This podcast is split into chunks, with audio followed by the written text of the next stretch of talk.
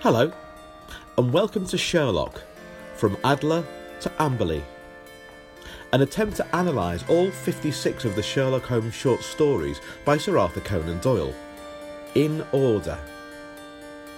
Starting with the first story, A Scandal in Bohemia, featuring the celebrated adventuress Irene Adler, and finishing with the final story of the casebook of Sherlock Holmes, The Retired Colourman, where Holmes and Watson accept the case from Mr. Josiah Amberley. Hence, from Adler to Amberley. My name is Carl Kopak, and I'll be presenting this irregular series along with a special guest as we attempt to assess the value of each tale of the canon.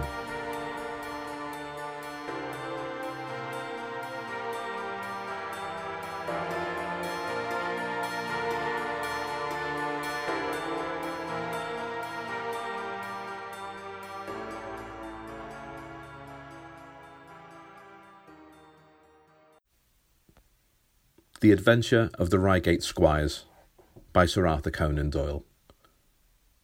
A recap Sherlock Holmes is exhausted. For the past few months, he'd been running around France and other countries tracking the legendary Baron Maupertuis, or Baron Maupertius as he's called uh, in the BBC Sherlock version. Um, he's finally run into ground and been more successful than the police um, uh, of five different nations, but it's had an enormous toll on his health. He sends a telegram to Watson to say that he is in a hotel in Lyon and that he would quite like him to come and visit him. When Watson gets there, which was just 24 hours later, he obviously rushes straight across to him. Um, he says that the carpet is his ankle deep in congratulatory letters and telegrams from well wishers. Um, they go back to London after a few days when he's strong enough to do so. And after a bit of gentle cajoling, um, they agree to well Holmes basically agrees to go and stay with Watson with a friend of his called Colonel Hayter. Um, Colonel Hayter is a man who um, was actually Watson's patient or one of them when he was in Afghanistan during the war, uh, and. Uh, Holmes is reluctant at first to go, but when he tells him it's a it's a bachelor establishment, um, he he's keen to go along. I like the idea that Sherlock can't be bothered with families and you know sort of niceties. He just wants to go along there and rest. Um, but he he goes more or less just to sort of keep Watson happy. Um, when they arrive there, um, Colonel Hayter, they have a little chat, and they say, "Oh, the, the, the, there's been a burglary at the at the Acton estate just up the road. Um, the Actons and the Cunninghams are uh, the two big local squires in the area, and there's been a legal dispute between the two of them for years now, uh, because Acton has a claim on about half of the Cunninghams' land." Um, but the strange thing about the burglary is the fact that they got away with practically nothing. A ball, a ball of twine. Uh, I think he mentions Alexander Pope's uh, um, translation of um, the Iliad, um, and uh, nothing much going on. And, and, Watson's nervous straight away because obviously there's a crime there. Sherlock Holmes is there, and he thinks, "Oh God, he's going to get exhausted again just chasing this." But Holmes doesn't seem that interested, to be honest. Um, then one day, um, the the the house gets a butler uh, so, uh, sorry, a, a butler comes over and tells them that Inspector Forrest has come to view them from the local force. And he tells them that at the Cunninghams, they too have had an incident uh, involving a potential burger, burglar, but um, this time it's murder. The victim being a man called William Kirwan, who's the coachman who lives in the lodge with his mother down the end of the road. Um, and he's been shot. Um, obviously Watson is incredibly nervous straight away, but um, Holmes just laughs at him and say, you know, the fates are against you. It looks like I'm going to have to get involved, but obviously he's still he's still not well. Um, but you know he's happy to do that. And, uh, he's particularly interested when Forrester tells him that there's there's a clue um, in where in William um, Kirwan's hand. Uh, they found a scrap of paper which had the words quarter to 12 on it, which is of immense interest to Holmes because that was when uh, he was killed. He was killed at quarter to 12. So Holmes is suddenly awake and alive and what have you. Um, they go along to see uh, the Cunninghams uh, in their estate, and um, very, very amusing. this is great. Alec, there's two Cunninghams. Alec is the younger one. He's more of a sort of hot-headed firebrand, and his dad is more sort of older and crusty, older and crustier. And um, Alec basically just insults Sherlock straight away. So I thought you London types knew everything. You clearly don't. Um, but anyway, they talk about the burglary. Holmes is again sort of quite not really paying that much attention to him, to be honest. Um, he tells him that you know he saw he saw the burglar struggling with um, with Kirwan, then the, the shot went off and Kirwan died, and the burglar ran um, to the road over a hedge, over a ditch, in fact. Uh, and um, his, his, father says pretty much the same thing because they saw the same thing because they were pretty much their their rooms are next to each other, overlooking the garden. Uh, at the top of the house, the older Cunningham was um, smoking a pipe before bedtime, uh, and and Alex said he watched the whole thing, and um, and that's what happened. Um, at this point, Forrester is says, you know, there's no, they said oh, there's no clues to whoever he is because the description of the man is just like I think he just wears dark clothes, so you know they're not going to get anything from that. Um, and Forrester says, no, we do have a clue actually, uh, but just as he says that, um, Holmes um, collapses. He has a fit, um, clearly not recovering from his uh, his time in Lyon, and um, uh, they you know they take him outside, they give him fresh air, and he's he apologises. Oh, this is you know this is a dreadful business. Sorry about that. Um, at which point the converse, the strand of the conversation is completely dropped. Um, and they just go and Holmes says, actually, can I, can I just go and see your, show me around the house and kind of see your rooms? Just want to see what view you had of the area, uh, which he does. And uh, Alec Cunningham is very sort of like, you know, why, why do you want to do that? Um, slightly suspiciously. Um, Holmes then says the only way to do this, I think, to find this man is to offer a reward. Say maybe fifty. Um, I think he says fifty or five hundred pounds or something. I can't remember what it is. Um, and uh, Holmes says, like, yeah, I've, I've written a little advertisement that you put in the local press, or and here it is. And the and the older Cunningham says, I'm, I'm really sorry to say this, but you've actually said um, he was called at quarter to one, and it's not; it's quarter to twelve, and they're all mortified for him. This is the great Sherlock Holmes. He's made such a such a simple error, and. Uh, and Cunningham so he says, "Oh, okay, well, fair enough. I made a mistake. Can you just correct that?" So he corrects it and makes it quarter to twelve. Um, then uh, they talk about the, the, the, case once more for a bit, and then while the while they're looking away, Forrester and the two Cunninghams, in full view of Watson, Holmes knocks over a table which has got a bowl of oranges on it and a carafe of water, and then instantly blames Watson for being clumsy. Watson's quite savvy about this, though, when he plays along with it and says, "Oh, you know, okay, my mistake. Let's go and sort this out." Um, everyone notices that Sherlock Holmes has left the room. He's nipped out, and they don't know why. Um, and then while Forrester and Watson uh, are, are cleaning up, the two Cunninghams too have left the room, and then they hear shouts of murder and help. Um, coming from Sherlock's voice, it's getting slightly weaker. And they go into a room, they find out where this, this is going on, and they find Alec um, Cunningham throttling Holmes on the floor, and his, his father trying to basically steal something from his wrist. Um, obviously, they're restrained pretty away, pretty pretty much away because they've got guns and what have you. Um, and he's and Holmes says, "Arrest these men, please." And rather bafflingly, Cunningham, uh, sorry, Forrester says, "Why?" Well, firstly, assault. He said, "Oh, these are the men who killed um, Kirwan, and that gun that you've knocked out of Alex's hand there, that uh, is the murder weapon." But then he goes on to say, the reason I know this is because I came and found the larger piece of paper, which is the scrap which is found in Kirwan's hand. I found it in Alec Cunningham's dressing gown. And the reason he did this is because he knew this, is because when Forrester said was about to say, yes, we do have a clue, actually, he didn't want the Cunninghams to know that. He worked it out pretty much immediately what had happened because he thought if they've taken the scrap, they'll want to get rid of the whole thing, which is incredibly uh, but it condemns them both really. So he reads out the whole note, and the the the, the scrap read at quarter to twelve, then learn what, and then maybe. And the whole thing put together is if you will only come round at quarter to 12 to the East Gate, you will learn what will very much surprise you and maybe be of the greatest service and also to Annie Morrison. But say nothing to anyone upon this matter. So obviously they brought Kirwan out to a certain place and they've killed him. Um, again, Alec Cunningham is quite bullish about this, even though he's practically just been found murdering Sherlock Holmes. And he says, you know, how can you possibly say that? How do you know that that's notes from us?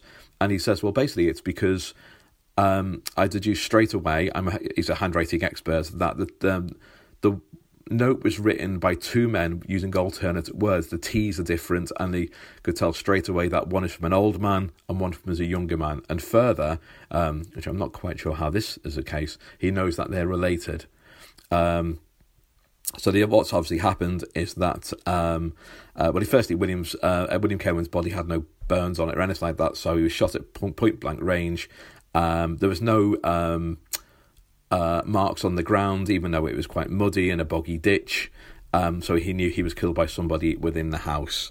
Um, and if you said, if you look at the number 12, uh, which of course he has to correct because he wanted to see the Elder Cunningham how he wrote the word 12, see which one was which, um, then that condemns them both. It turns out that um, uh, he tells Hayter and Watson later on, you don't actually get to see this, that um, it was the elder, it's it's it's, it's Cunningham Senior who basically gave up and said, "Yes, you've got us," blah blah blah. Where Alec was a bit more of a hot-headed and you know thought like a devil about the whole thing. Um, but it seems that William followed his um, the Cunninghams uh, when they broke into the Acton estate and uh, looking for a piece of document or something that would help them win their case. And then William decided to block, blackmail um, both of them, which was not the wisest thing to do. Um, and they used the, the burglary as a as a way to get rid of him. Um, and that is the adventure of the Reigate Squire. Hello. Before we come to the Reigate Squire and our special guest this week, and he's a very, very special guest as far as I'm concerned, John, we've got some big news. We've got some really, really big news about the empty house and before that, the final problem. What we've done is, after some frank negotiations, which has been like the UN running backwards and forwards, we will be running a live Facebook and Twitter event to cover both stories. We're going to cover them both together um, because what our guest said, they're pretty much a double story. It's a, it's a two-hander really, and we've got the great Bert Coules and the great Leslie Klinger together in a live event. We don't know when this is going to be yet because this is an ad hoc podcast. We don't do, you know, every Thursday or anything like that. We'd be exhausted by then. Um, but just to let you know that this is going to happen. John, how exciting is this? Um, I think it's quite exciting, Carl. I, I, you're very calm about it, though, aren't you, Carl? I just just before we went live, I, I said to John, the, the first 20 minutes is going to be nothing about the final problem or the empty house. It's just me asking Bert about Radio 4 adaptations. What was Clive Merrison like? You know, Michael Williams, because they're my favourite Sherlocks. Uh, uh, you know, it, it's not um, Rathbone and Bruce Me or Benelin Cucumber, as he's known on this show uh, and Martin Freeman, it's it's Clive Merrison and, and Michael Williams, and then with Andrew Sachs as well. So um, I think Bert's a little bit scared about the level of fandom I've producing so far, but um, yeah, so that's going to happen. So if you can just keep looking at what our announcements on Twitter at Adler2, then uh, we will come up for a date with that. Obviously, we have to say that if something happens and one of them has to produce a script or a, um, you know or, or life, you know, and can't do it on that day, we will have to move it. But um, at the moment, we have got the great Bert Coules, the great Leslie Klinger doing the very fulcrum of the canon with the final problem, and then the empty house. One where he dies, and one where he comes back again, and Arthur Conan Doyle cheats about Sherlock dying. Because suddenly the cliff in the I will come back to this later, but the frame back falls. Suddenly it's it's sheer, and then it isn't. But we're going to talk about that in depth at the time. Anyway, this week we are discussing the Reigate Squires. My guest for this show is someone who's very, very nervous and someone I've known has been a friend of mine since before she knew what a friend was. we, go, we go back that that long. It's Hannah Bradridge. Hannah is a student at Durham University, an English student, and I've been a friend of her family's for I think 26 years, something like that. Um, I used to work with their mum. Uh, Hannah is not a Sherlockian. She's not published any books on Sherlock. She's probably not even read all of the Sherlock books and uh, but she is an English student. And five years ago, I'm not going to read the email. She sent me a very long email about the sign of four and how it's dreadful. Um, well, she was a mere 14 years old. And um, Tana, hello. Have you changed your mind? I yes, I think I've definitely definitely mellowed. Um, I think there was a lot of 14 year old. I have to study this angst. Um, about the sign of floor, sign of four, but yeah, I think yeah, I still agree with some of my points, but I think it is just a little bit racist for a start. It, it's quite, yeah. um, yeah. And you came up with um, something I've never heard, which is the Cosette scenario. Uh, would you like to explain that? Because that's very much a Hannah Bradridgeism, which I'd never um, heard before. So from Les Mis, there's obviously the character of Cosette, who's like a very um, pretty, usually blonde, kind of perfect angel of the house kind of person, and I felt that Mary in the Sherlock uh, books resembled this uh, trope that 14 year old me sort of went, yes, this is this is like this. Um, There, there's a little bit of that in the BBC adaptation, um, which I believe Bert Coulter was involved in. But I might mention that again. Bert's coming on the show, you know, and um, where they make a big thing about when Watson says goodbye to Mary Morstan, she says yes, yes, thank you, and like almost to follow out the room to thank her because she's nice and perfect and what have you. So I think there's a little bit of that. Um, I did promise that one day I will start my own podcast and get my own revenge on you for doing this, for being so rude about, about the sign of four. So your English degree, yes. um, I assume that there is no Sherlock involved No. just yet, no, there is no Sherlock at the moment. and this is why the English education system is failing, as far as I'm concerned. But um, we were talking about it again before the show started. There was um, the reason that you did sh- um, the sign of four and got it so wrong was because um, they took this was the Michael Gove syllabus thing where they took To Kill a Mockingbird off. yes. Um, they English. Yeah, I I mean, so mine was the year. So they obviously now they've changed the GCSE grading system. So it used to be A star to F or whatever, and now it's nine to ones. And mine was like the first year that they started bringing that in. So um, my maths and English were graded nine to ones, and then the rest of them were letters. Um, and then with that came this kind of, I think it was uh, making a more British centered literature system. Mm um, which yeah i don't know i, I felt like because obviously the year before they'd studied to kill a mockingbird which is a book that like now i realize it is still like a little bit problematic but it's a book that i really enjoyed and really liked um, and then it was replaced with this new thing that i had never read before And well, well it's, it's also probably one of the most important books of the 20th century. yeah for the message it, it condones. Uh, Mm. And um, uh, I mean, they're, they're never going to come up with 1984, which in my opinion is the greatest novel ever written. Um, because of what it says, it basically just says be paranoid about everything around you, and the government, etc. And it's all totalitarian, even when it isn't, etc. Um, Yeah. When I was about 14, if I would have got an A, but had it been about Winston Smith in 1984, um, I didn't. I went the other way and got a U because I did Mice and Men instead oh yeah which was uh, which is great and i've read it I, I I think i was in the same situation as you where uh, the second you've got to read it it stops being fun massively yeah, Yeah. and you know you can't really get involved in a sort of pleasurable level at this which so let's hope in some ways that they've they've keep uh, they've kept um they're going to keep Sherlock off the syllabus for a while, although of course the, the nation's reading habits would improve massively. Um, although probably not after this podcast, because me and John, me and John tend to do is basically rip the books apart. Uh, and, and and there is a little bit of that coming. up. I've got I've got some questions, John, about this one already. How did you know which Cunningham wrote the note? Um, wrote the twelve thing. We'll come to that. Um, that said, the normal question I ask here is, how did you get into Sherlock? Are you into Sherlock? Would you say? Um, I would say yes, but like tentatively so because I I enjoy a good detective novel. Um, and I've read like a couple, but I wouldn't say that I've read enough to call myself like a true true fan of it. Like I I think I kind of hated it when I started reading it. Then I watched the series, like the the modern series, the BBC one, and was like, oh, this is very watchable and and entertaining. And I liked some of the depth it added to some of the characters, um, like Mary, for example. Um, and then with your influence, I sort of gradually started reading a bit more. But I, I think I'm on like a kind of Sherlock trajectory that I'm I'm sort of slowly going up with. But yeah. I, think for, for for the word influence replaced with campaign, Yeah, decade, long campaign. I, I received a book in the post. You've, you've received more than one book in the post over the years. I'm still. Do- I literally sent someone a book this week. I'm still doing that. Uh, in, in the vague hope. So let's let's move on to the Reigate Squire. Jo- John, can you explain this? The Reigate Squire, the Reigate Squires, the Reigate puzzle.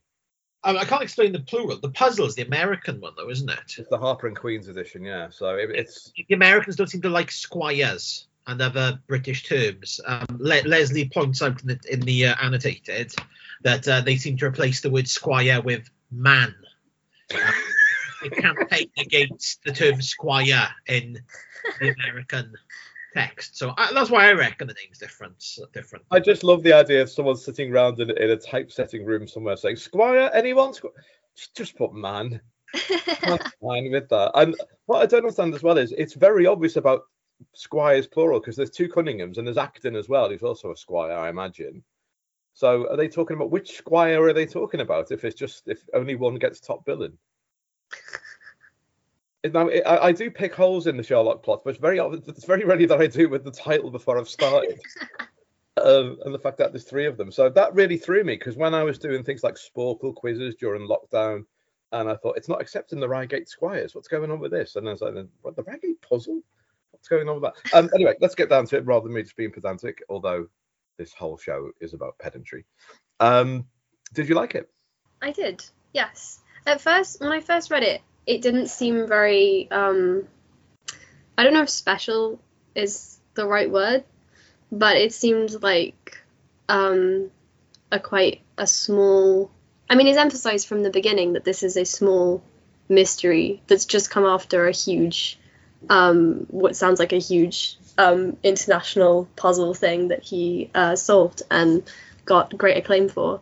Um, so I think I felt a bit like, why didn't they write about that one? Exactly that. That's my issue with it. But actually, the more I read it, I feel like there's more in it that I, I sort of got from it. So like on like second and third readings, I I definitely warmed to it a lot more. It, it Uh, seems to me like there is a play about Winston Churchill losing his cat on a Thursday afternoon after the Second World War, when no one knows about the Second World War. That's yeah, I think that's a really good analogy for it. Because the man he's chasing is basically Moriarty, isn't he? Surely. He's basically the equivalent. He's, he's Europe's top swindler, Watson calls him. yeah, And he's got five different police forces around Europe trying to track him down. He's working 15 hours a day. And on this one, he knocks a bowl of oranges over. And I and I like this story. I would say this story is a par. I don't think it's particularly brilliant. I don't think it's bad at all. It's nice. And there's things I really, really like about it, um, which which I'll come to, which is which is Alec Cunningham's greeting to Sherlock, which I laughed at loudly last night. Um, talk about please, please point at me as the guilty man. Um, I think with the Reigate Squires, I think it's interesting for several reasons. One is um, Holmes is fallible, and he's fallible all the way through it. But but he's he's he's he's physically, if anything, he's physically, you know, a fallible man. He's exhausted. Do, do you Yeah. think that makes a difference? To sort of uh, from a dramatic point of view, I'm using your um, English degree, uh, the graduate status here. Yeah, um, yeah, I think it does because when I read it and I was like, okay, why don't they talk about the big the big mystery? Then I was like, well, okay, there must be something in this then that makes it worth telling over that one. Um, and I think it was really interesting to see Holmes as like more fallible. I, he was definitely a lot more humanized. I felt Yeah. because of it. Um, but then at the same time, I think it was also interesting how um, his cure is to just keep going rather than rest. Like throughout the whole thing watson's like you need to you need to rest you need to stop. But actually that was the worst thing for him. And by the end he's like i feel really invigorated. Like i feel great. Um and i yeah i found that really interesting. I thought it revealed a lot about his character that maybe well i hadn't really seen before in another story Well, he, well, he's an addict as well, which is Yeah. which is a huge part of it. As in, you know, how how do you? it- It's it's basically it's a work version of Hair of the Dog, isn't it? Pretty much, yeah. How do I feel better? I get drinking again. That's what I do, and he, it looks Yeah. like he's doing it. I like that. There's a lovely little scene in this where he says, um, where Inspector Forrester comes through the door and and tells him like, you know, William Kirwan's been murdered, and he says. He just like smiles at Watson and says, "I think the fates are against you, Watson." As in, you've, you've had it. I mean, they're bringing murders to my front door. yeah no they weren't going to keep him away from that i think um, But, he, but, it, but it's also it's interesting that he doesn't try the first time they, they bring up the uh the Acton burglary, where you know the, the Pope's Homer and the bowl of twine and what have you. He doesn't seem that bothered by that. He's oh, a local affair, petty thing, which is obviously he's famed for. When you think, oh, maybe he's going to leap at that because you know there's a crime next door and what Yeah. have you. But uh, uh, I think that's a really, really interesting way the uh, Conan Doyle's done that, and I like the fact that he's weak because um, there's if I can just jump into Doctor Who world here for a second. I don't mean your modern day nonsense. oh I mean the Doctor Who. Uh, um, whereas when the Doctor's regenerated, the first story back, he's weak because his head's all over the place. And they make really interesting stories because he doesn't solve it in the first 10 seconds because he's, well, for a start, he's literally a new man or woman these days. Yep. But um, I, I think it's an interesting start from sort of acknowledging just how important Watson is as Yeah. well as anything. So um, we, we are going to come to we do have there's a part of the show we, we have called Watson Watch. We will come to that because I think this is a really interesting Watson story. Yeah. Um, what did you think of Colonel Hayter? Um, he's the. Uh, He's Watson's mate, who they stay with. oh yeah. Um, I honestly, Yeah, exactly. I I could. He just seemed like a. Do, do you know what they could have done? They could have just called him man, a man. Because you said that, and I was like, is he the one that? There didn't seem anything about him. Don't make me panic like that, please. I I read it like three times. I was like, this guy. Because in the BBC Radio 4 version, um, they make Acton Watson's mate, and it's Acton who's been burgled. And they make it more dramatic that way, right. um, yeah. just because. Um, John, can you look to see who um, adapted the BBC Radio 4 version of Reigate Squires? It may not be him, but it might be. It might be Patrick Rangers, I think. Um, but um, he. They they get more drama because he's genuinely appalled that someone's broken into his house and stolen a ball of twine and what, what have you. Yeah. Um, this makes me think in some way. It's interesting you talk about Mary Morstan, but I think he doesn't give everyone colour. Yeah. Do you think that might be just because there's so much colour in the main character? Possibly. I feel like, I guess, in comparison to Holmes, everyone else seems kind of two dimensional and lackluster, I suppose, because he's so intelligent and so um, charismatic. But then I guess, like like you said, that the Sorry, John's got his hand up. That's why John's got important. Yeah, John, I- John, John bears im- im- Don't important news. It, it, it- it's Robert Forrest. Um, Oh, okay. yeah. Um, who? Uh, yeah, he seems to have done some of the case book ones. Um, oh, he also did the BBC Radio 4 uh, John Le Carre series. Okay. It's very good because I think it really does add to it that if it's Acton's house they're staying in. Because they bring they bring in Acton at the end. I don't know if you noticed this, Hannah. And he's he's basically Colonel Hayter. All he does is say he said he literally says to an excellent twice. That's his reply. Even Yeah. even says excellent said Acton again. yeah, I I definitely did feel that because yeah, I, I mean it did like I guess I like the like minute char- I like minute character descriptions. I like throwaway details that aren't important. Um and I think I did feel that that was a little bit missing from this one. Yeah. Um yeah. You, you're going to love the cardboard box then if you read that. Uh, we, we, we um we, we invited our friends from um uh, uh from another podcast about that the however improbable podcast where basically they take so much time with the male murderer that they ignore the two women he kills. Yeah which is wow like he gets a whole epilogue to himself and we're supposed to feel sorry for him because he's caved in this poor woman's skull without with an oar on the river mersey. Um so i, I think I, I don't know if this is because of a short story thing but he can't sort of give everyone sort of you know um massive billing and and, and what have you. But i just thought colonel Hayter is exactly the same as i mean john you probably agree with this. How many colonel Hayters are there in the entire canon? Just men.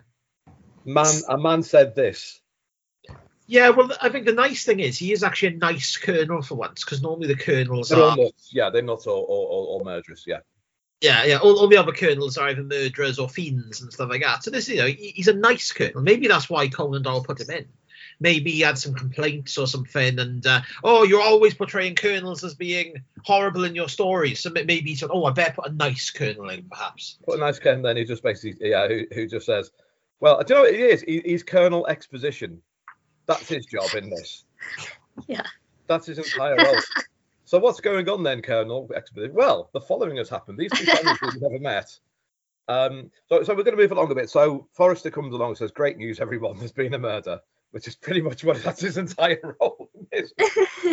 this is fantastic. And then I think it really, really picks up. I mean, the bit where I'm, I'm just going to come through because it's just my favourite bit. John, can you prepare the Alec Cunningham's first words to Holmes? Because they are they are just extraordinary. So in the story, then Hannah, um, there's been a murder at the house. Uh, there's been a burglary, um, and um, Sherlock Holmes, who's operating at what seventy percent. If you were the murderer here, what would you do if you were Alec Cunningham? Honestly, I would probably leave because I feel like they did more damage by being there. Yeah, absolutely. Like, if they. I mean, I don't know. I guess because Holmes already saw holes in their story, but they were doing so much damage just by existing in the same environment. Like, Yeah. getting them to write the word 12 so that he could match the letters. Like, if Yeah. they'd have just stayed away from it, like, they, they, you know, or they would have been, they might have been alright. It's, it's just, I found that scene quite funny. I Um, think I think it's fantastic. I love it so much. it's just so stupid. Like, why? What did they? What did they want? I.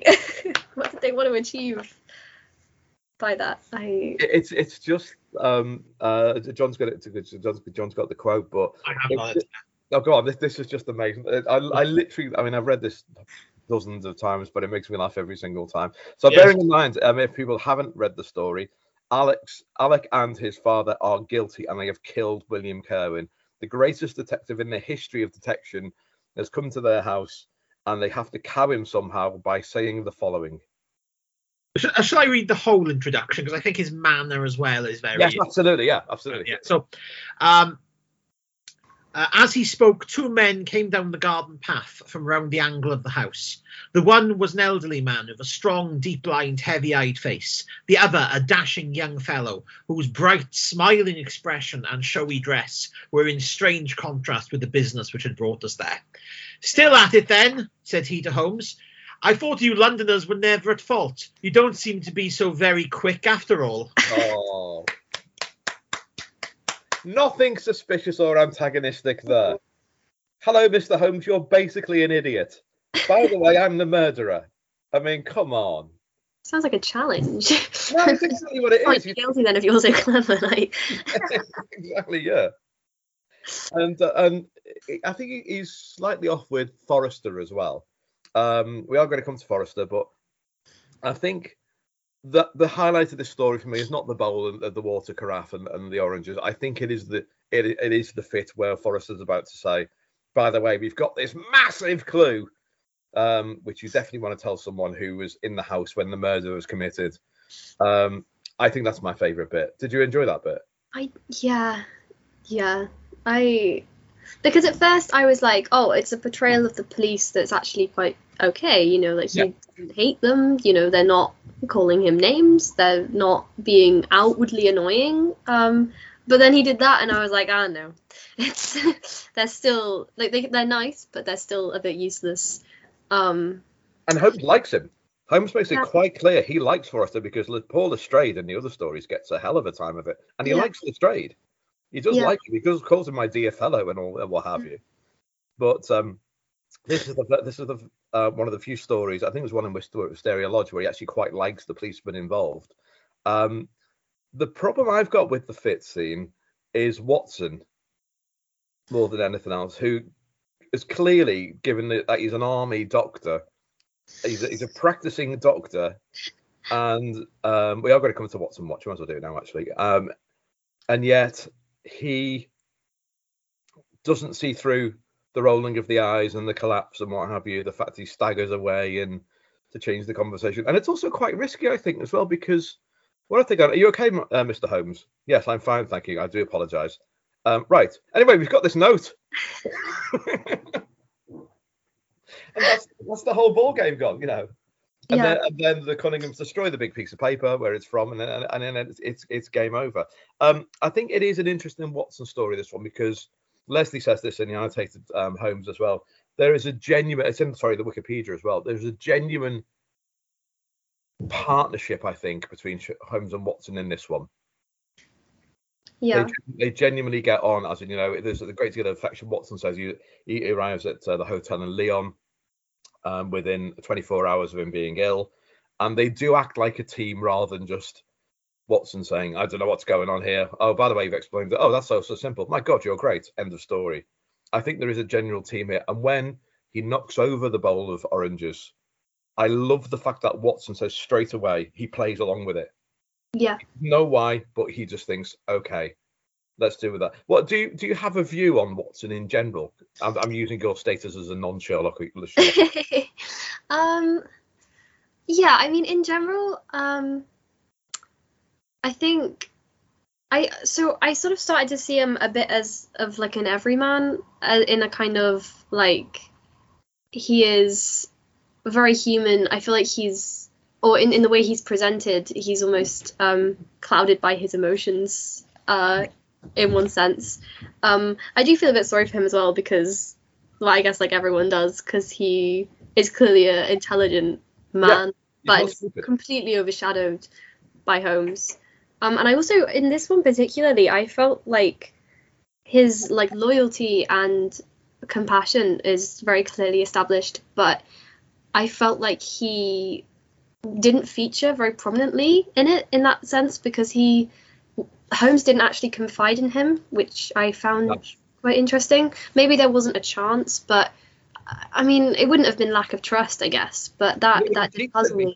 twice, doesn't he? Because the fits and the Yeah, the, the, the you know the the carafe and what have you. He, he cheat deliberately cheats Watson twice for a good reason. But this is one of the few stories I think where Watson just goes along with it straight away and thinks Yes. there's, a bigger picture here, yeah, whi- which I think shows a bit of depth between the two of them at that point. Where there's always a little bit sort of, you know, my dear fellow, I don't, you know, and what have you. I don't, even really trust him as much, or he's Yeah. confused by what he's just done, or or something like that. But he's um, there's a there's a great warmth I think to this story, obviously because he's. I love the fact that in Lyon, Holmes, who doesn't rely on anyone in the world, he just relies on his own mental strength, his you know his acuity that way, uh, and, and but he needs Watson. He needs Watson Yes. at that point, and I think that's a lovely start to the story as well. Sorry, we are jumping around a lot all over the place there. So I think this is the most interesting Watson watch we've done because most of the ones me and John have done recently, Watson. I was well, we just done the Musgrave ritual with Janice Wilson, and this Watson watches. basically Watson sits in chair, Watson get Watson gets spoke to. That's the entire story. Yeah. Um, I think so. When um, again, I'm asking you in your your your role as not non-pedant when it comes to Sherlock. yes. Um, are you sort of do you see Watson as the old duffer that he was in the sort of black and white tales with Basil Rathbone? I'm not saying that you've ever seen any of those, but he's very I say my dear fellow, and he's he's basically a bit thick. Um, uh, whereas the Martin Freeman Watson is a lot more sort of he will fight back, he's sarcastic and but he's more action based Watson. But I don't think he's either really. No, I was about story. to say I think he's like kind of in the middle of them both because I feel like he doesn't have the angst to be like sarcastic and as witty maybe as um the like modern BBC version, but I also don't think that he's stupid because we see the story through his eyes and Yeah. he he thinks very eloquently if that makes sense Yeah. like the way that he thinks, you can tell this is clearly an intelligent person with a great capacity for different emotions. Um, so yeah, I, I think it is. I think it is a mixture. Um, I think it's interesting how um, Holmes still needs him um, in that way because um, I, I feel like this may be slightly stolen from one of the um, one of the modern modern series, but I think it is true that Holmes solves the mystery, but it takes Watson to actually save Holmes from being killed by the criminals. Um, yeah, th- th- there's in, in the original when when Mycroft Holmes comes into it in the Greek Interpreter, um, he says famously about his brother that you know he's twice as intelligent as I am, but if he could solve murders without leaving the living room, he'd be the greatest detective in the world. Be bothered leaving the house to do it all. And I Yeah. think there's a little bit of Sherlock in that too as well. He just, Mm.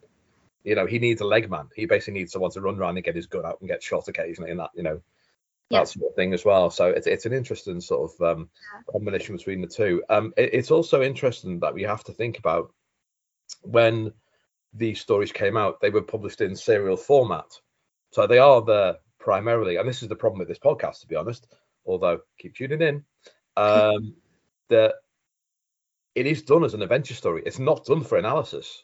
Yeah. This is like, you know, I'm not saying they're throwaway stories, but they are there to entertain, as, as, Paul Edwards pointed out. It is the adventure of not, you know, let's tear holes, holes in this sort of thing as well. And I think it's really interesting how he Watson, I think, is beginning to grow up a bit more at this point, and he's getting more involved, and he's um, sort of utilizing the fact that Holmes loves him. I mean, and that's never said. Holmes loves Watson, absolutely adores him. He'll do anything for him, apart from tell him that he thinks he's great. Yeah.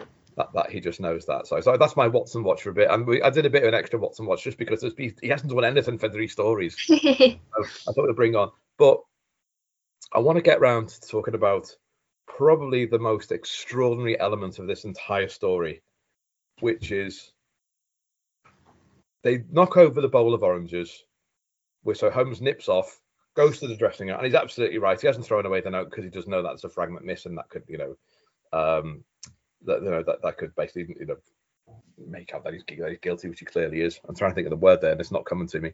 Um, and what do the Cunninghams do while there is a police inspector in the room and Dr. John H. Watson, who famously is armed at all times? What's the first thing you do? You throw Sherlock Holmes to the floor and throttle him. And what I like about this more than anything else, apart from the audacity of it, is he's he's, he's struggling. Sherlock Holmes is, is being killed there. Like he even says that his, his voice is getting weaker.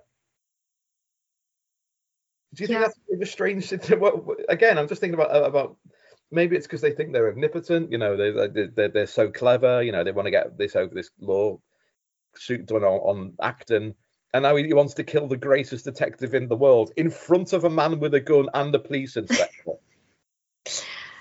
Yeah, I think um, afterwards, after when they discuss um, the characters of the two Cunninghams, the son, um, I think it's Alec, the son, um, they explain that he's very hot-headed and rash, um, and I think it is shown here. But I don't know.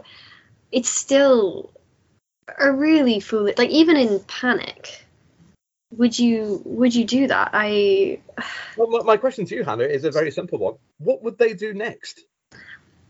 listen all they all they could do logically all they could do if so say they had succeeded and actually killed holmes all they could have done was run and they could have done that in the first place Where and they got should a have been there? start without murder so it's like i don't know what i guess maybe i think the only the only redeeming factor is that holmes was the only one who knew but they didn't know that they didn't know that he hadn't told watson or or anyone else like what was the point? And I, I love the fact that the old man, who doesn't even get a name, so he is Man Cunningham, um, although he does have some personality, um, is he he's he's involved. He's like he's he's wrenching. He's you know he's trying to get the piece of paper out of his hand as well.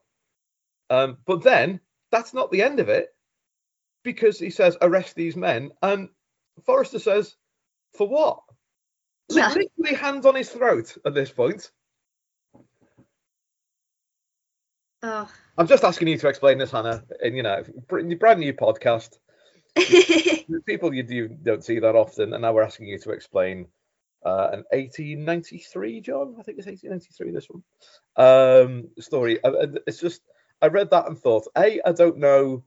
Firstly, I don't know what the big picture is. If they kill Holmes, what are they going to do? Say it wasn't us.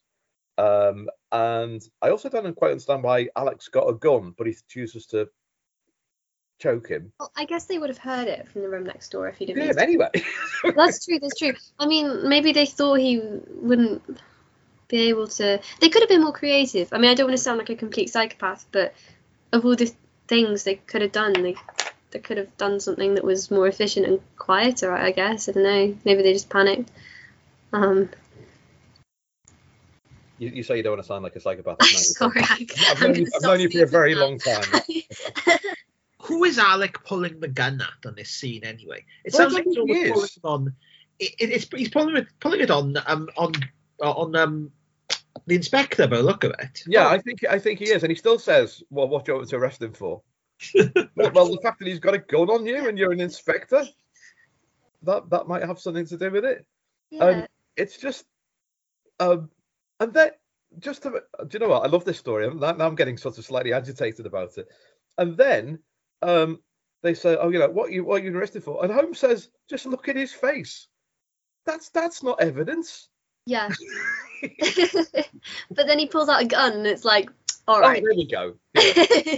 Can you do something to make yourself look a bit more guilty? There we go. Lovely. Thanks very much for that. Now just hand over the gun like a good fellow, and I'll explain all about the uh, about the handwriting. We haven't even mentioned the handwriting. Comes. Yeah. Um, uh, and th- so so they're arrested, and they go back and have uh, they go and spit. Him and Watson go back to see Man, which is now Hayter's name, I think. Colonel Hayter is now just called Man. Me in this story. They go and talk to Man. They get they bring um Acton along, Man Two um, and they go through the the handwriting bit, which is now I don't know if you've heard one of our previous episodes, Hannah, but um, John was delighted when he covered a story called "The Case of Identity." We bring it up in every story, um, where the the the vic the, the the method of the crime is a typewriter. So basically, a man, uh, uh, James Windibank, has um, dressed up in disguise to basically sort of pay court to his own daughter. So she won't promise that um, she won't marry anyone, and then he disappears. But Holmes gets him because his typewriter does something quite unusual with the S, and he realizes it's him. And then he attacks him with a hunting crop. So it's it's um That is actually based on genuine science, though. yes, A type each typewriter after it's been used for a while is unique. yes. I, I can I can understand that, and I understand the, the entire premise of the um uh, uh, uh, the handwriting, and I've got some issues with the deduction from it, and I could be completely wrong on this. In fact, the graphology is a load of nonsense, but we won't. that is one. Um, I should explain also, Hannah, that um, our host for this podcast is Rippercast, so we're, we're Jack the Ripper people, as you know. yes. And um, the, the the letters that were sent in from the, the famous Dear Boss letter um, was written by a very very good hand from a man who is basically a psychopath, so it's clearly not genuine. Um, what is interesting, it says in the annotated version, is that the Holmes says, you know, there, there, there are, for, for a man who's only operating at 70%, by the way, he's pretty good on this. He said there are 23 incidents incidents which show me that this was written by two men of the same age. Well, I I understand that, you know, one hand, one someone's handwriting could be a bit shakier than the other, which shows age. But but have you any idea what he's doing with the family thing? see, I, I, my handwriting is really similar to my dad's.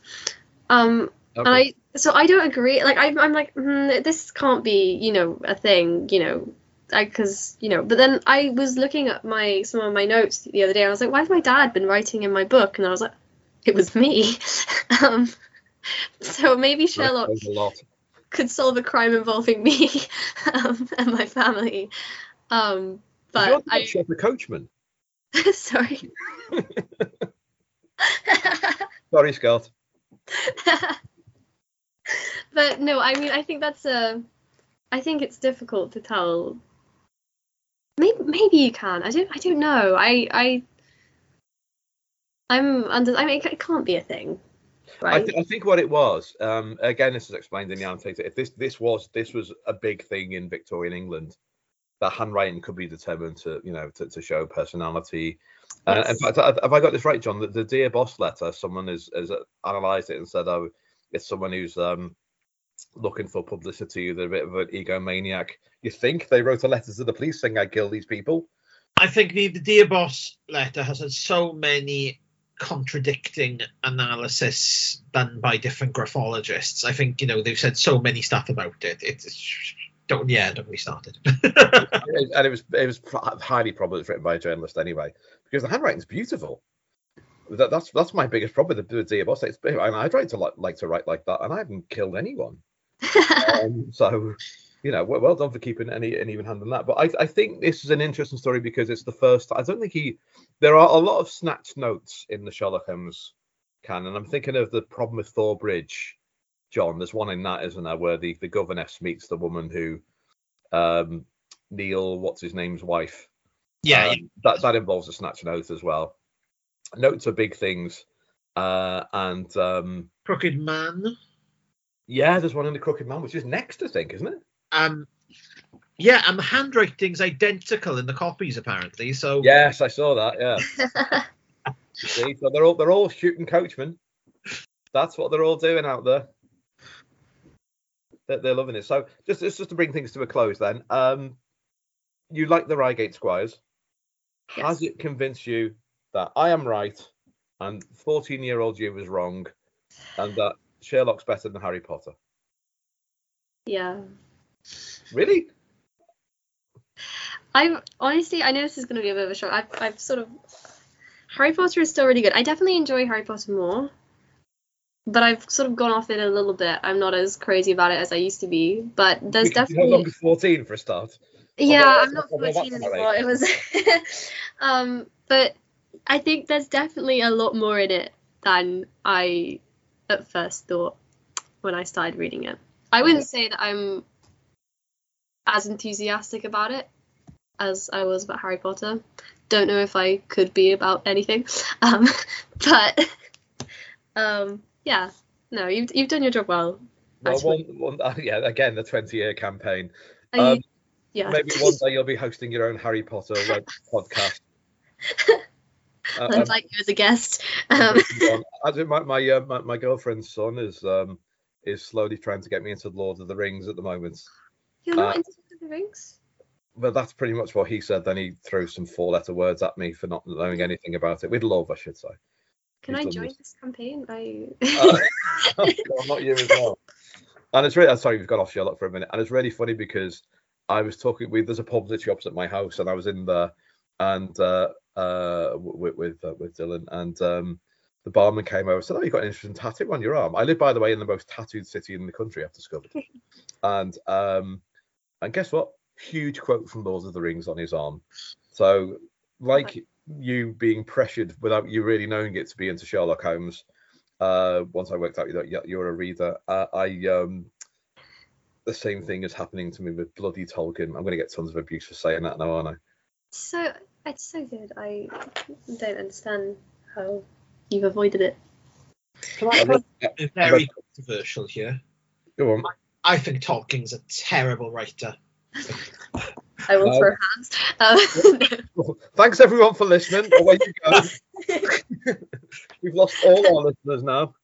Yeah, they- they don't like being told that. I've discovered. I mean, I, I could be completely wrong. I really could be completely wrong about the whole thing, but uh, I don't need to know quite everything about the Shire. Can we just get on with the story? I'm at that level so far. that is true. That is true. There's a funny bit where there's like um okay, this is gonna sound really more than horrible, but th- there's a funny bit where um one of the characters dies and they're being chased by some people and they're like, wait, we must sing songs for their funeral, but it's like no, you're you're being chased, go. But then there's pages and pages of song. Yeah. you know, he spends 20 pages with songs and describing the colour of Tom Bombadil's trousers and stuff like that. And then, you know, you know, and then there was a battle. And that's it. It just moves on. It's like, it's, yeah, I, I can't stand Tolkien's writing. Quite- Can I no, get so- a no, we, we- we- we really have gone. We really have gone past um, Sherlock here. But can I talk about my, my favourite line ever from the great Dan Brown's Da Vinci Code? oh god. Um, well, my favourite line in it is "said the famous man." That's still my favourite line in any book I've ever read, uh, and actually ties in with Colonel Hayter. It could have been Colonel Hayter actually. Um, and there is a bit where someone pulls a gun on him and the woman whose name I've forgotten, and in the next page they're just chatting with the man who had the gun, and the gun's gone, and the gun is never mentioned again. There's that, and the bit where they go to England and they try uh, they're trying to get into some sort of library or other. I can't remember the whole thing now. And this woman vehemently says, "You can't come here. It's Saturday. You can't. We're not open." And then the next page she says, "Welcome, my friends." what? My, What? my, favourite bit of any Dan Brown novel is when, at about, I think, 50 pages in, he has a flashback to a university lecture where he gives, he asks some very condescending questions of his students that give a lot of exposition to the current mystery. Ah, Colonel Exposition. Every, every single Dan Brown book has the exact same sequence in it, where there's a flashback to a university lecture where it explains, you know, the Holy Grail, um, you know, the, the Illuminati, uh, the Freemasons, or whatever, at about the same point in the book as well, every time. It's like this is like uh, Rich Hall's um, commentary on um, every Tom Cruise film being the same. So, for example, Days of Thunder, he is a uh, he's a, a, a, a motor, I don't know, like a oh, like a Formula One type rider. He's particularly good one, but one day uh, he meets a woman and she shows him that maybe there's nothing, everything to be done to learn by being a good um, boxcar um, rider. And then he did Cocktail, where he's a bartender, pretty good bartender, but then he meets a woman who shows him that bartending is not the greatest thing in every word in, in the world. Then in Top Gun, he's an airplane fighter. He's a he's a fighter pilot, pretty good fighter pilot. But then he meets a woman who convinces him that being literally it's every single one. It's ah. exactly the same plot. A, a Few Good Men has got kind of the opposite plot, where he's he's a lawyer, but he's a mediocre lawyer, and then he meets a woman who convinces him to be a really good lawyer. Yes, yes, that is yeah. It does turn the formula on its head in a, in a, a few a few. He's messing with the form there because he's Yeah. more famous. I, I've got a very important question about the the the, the right great great squires. Okay, Squires. bring it back on topic. Oh, yeah. Who is Annie Morrison? Now then, now then. Cool. I because when you sent through the um some of the the discussion points, I was like, did I did I miss something? and I was going through. You have no idea how panicked I was going through it. Going, can I can I read? Like, I suggested it. I, I said some notes to Hannah before the show, John, saying um, maybe um, Annie Annie should have some sort of fan fiction because she gets sod all in this story. who, who is It's- she? It's Annie Morrison watch. It, it is it is almost demanding um, Steven Moffat and Mark Gatiss to kind of expand her story and fix the canon in some Yeah. isn't it? The, the way they the way they love to do in uh, in, in Isn't, because isn't the one in Hound of Baskerville as well as Laura Lyons is mentioned and then only never never mentioned again. I think I'm I think I'm I might have got that from a BBC adaptation. Laura Lyons is isn't she expanded on quite a bit? Or am I thinking of the in the adaptation she's expanded on quite a bit? Oh, I don't know. I don't know which one it is, but I know there's some. uh, uh, Maybe it's not Laura Lyons, that- that he- but he does this every now and then. He just drops a, he just drops it in. And um, uh, again in the BBC Radio Four series, Watson says, "Poor Annie, just put away like a small detail," which I think is a really nice way of saying, "Look, we know, we know, God knows what Annie, how Annie Morrison's been involved in this." I, I think there's an Annie Morrison film to be had about how the death of Kirwan really affected her in a sort of Tom Cruise type way, and then she realised it. I think there's a spin-off somewhere, isn't there? Like the Sarah Jane Adventures Yeah. and the, the Annie Morrison Adventures, yeah, Adventures of Annie Morrison. and how, how the death of one coachman. Um, I, li- I like the fact, by the way, I don't know why this is such a strange detail, but bearing in mind that Colonel Hayter is now just a man, um, that um, William Kirwan's mum gets a few paragraphs. yes. I She's basically an imbecile, is pretty much what he's trying to say. She's she's she's too old. Oh, she, she's too shocked. 'cause Her son's just been shot, but um, but she gets sort of more. She comes out of this with more information than Annie does, and Annie Annie's involved in the actual note. yeah. And and Holmes isn't bothered about this at all. He doesn't want to look into why Annie Morrison. Annie Morrison could have been slaying people all over the place. Do you think it's a Do you think it's a gender thing? I, I don't want to. I, don't- I mean, I don't know. Yeah, but- possibly, yeah. I'm really interested in gender in Sherlock because I like the fact that he is clearly very, very misogynistic, but but, but in a lovely way. And it's a really, really strange thing the way he does this. I, I, I do want to talk to um um uh the However Improbable podcast about this at some point about you know how we how we marry this this entire misogyny he's got. But he's but he's he says it and again in the BBC version that he's um the radio version that he considers himself a chivalrous opponent. Yeah, but you are an opponent of an entire half yeah. species. But he's quite but he, he's ruder to men, I think, than he is to women. He's just rude to everyone. I do quite like the BBC Sherlock, the modern. Well, I say the modern one when they did the the What If episode set in 1895, and um, you know. Watson is just so misogynistic in, in it, but Holmes isn't. It, it's almost as if it's Yeah. Yeah, they turned it around, yeah. To be fair, there was an interesting line in this one which um, I underlined, which was I he's I think he said something like I never have any prejudices or something like that, which I Apart from all of them. yeah I was kind of like hmm, interesting. I I don't know. I I mean I definitely see him as a less influ. Mm, actually, I don't know. Is he less influenced by society than Watson? I don't know. I think maybe he has a more objective view on things than Watson does. But But, he's bohemian, isn't he? So he rejects society as a whole. mm, No, he would uh, like he sees and again, bearing in mind, you know, the Victorian age, he's got no problem with sleeping for three days, um, walking around in a dressing gown all the time, just smoking. so it's like that, and um, we, we are Wrong. simply doing I'm. I'm wearing a dressing gown now. I'm just Yes, but you, you haven't solved the murder. Oh, maybe you have. I don't know. no, I uh, not today. You're you're too busy writing Annie Morrison the sequel. Yeah, at this point.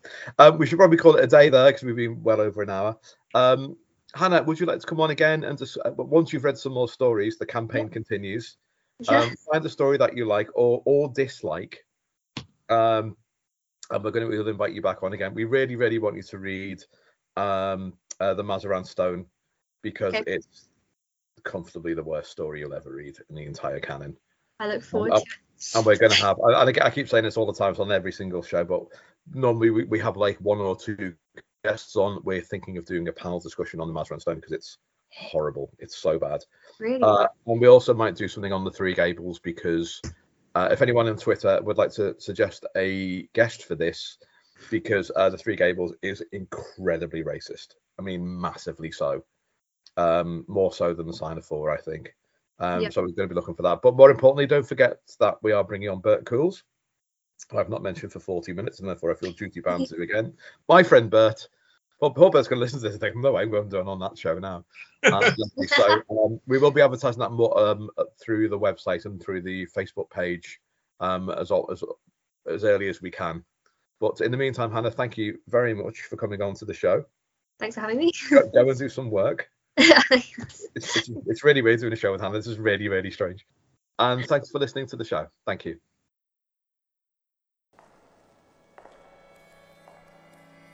I would like to thank our host at Rippercast, as well as producers Jonathan Menges and John Reese. A special thank you too to Andrew Firth, who created both the graphics and the theme music. You can contact us on Twitter at Adler to Amberley. Thank you for listening.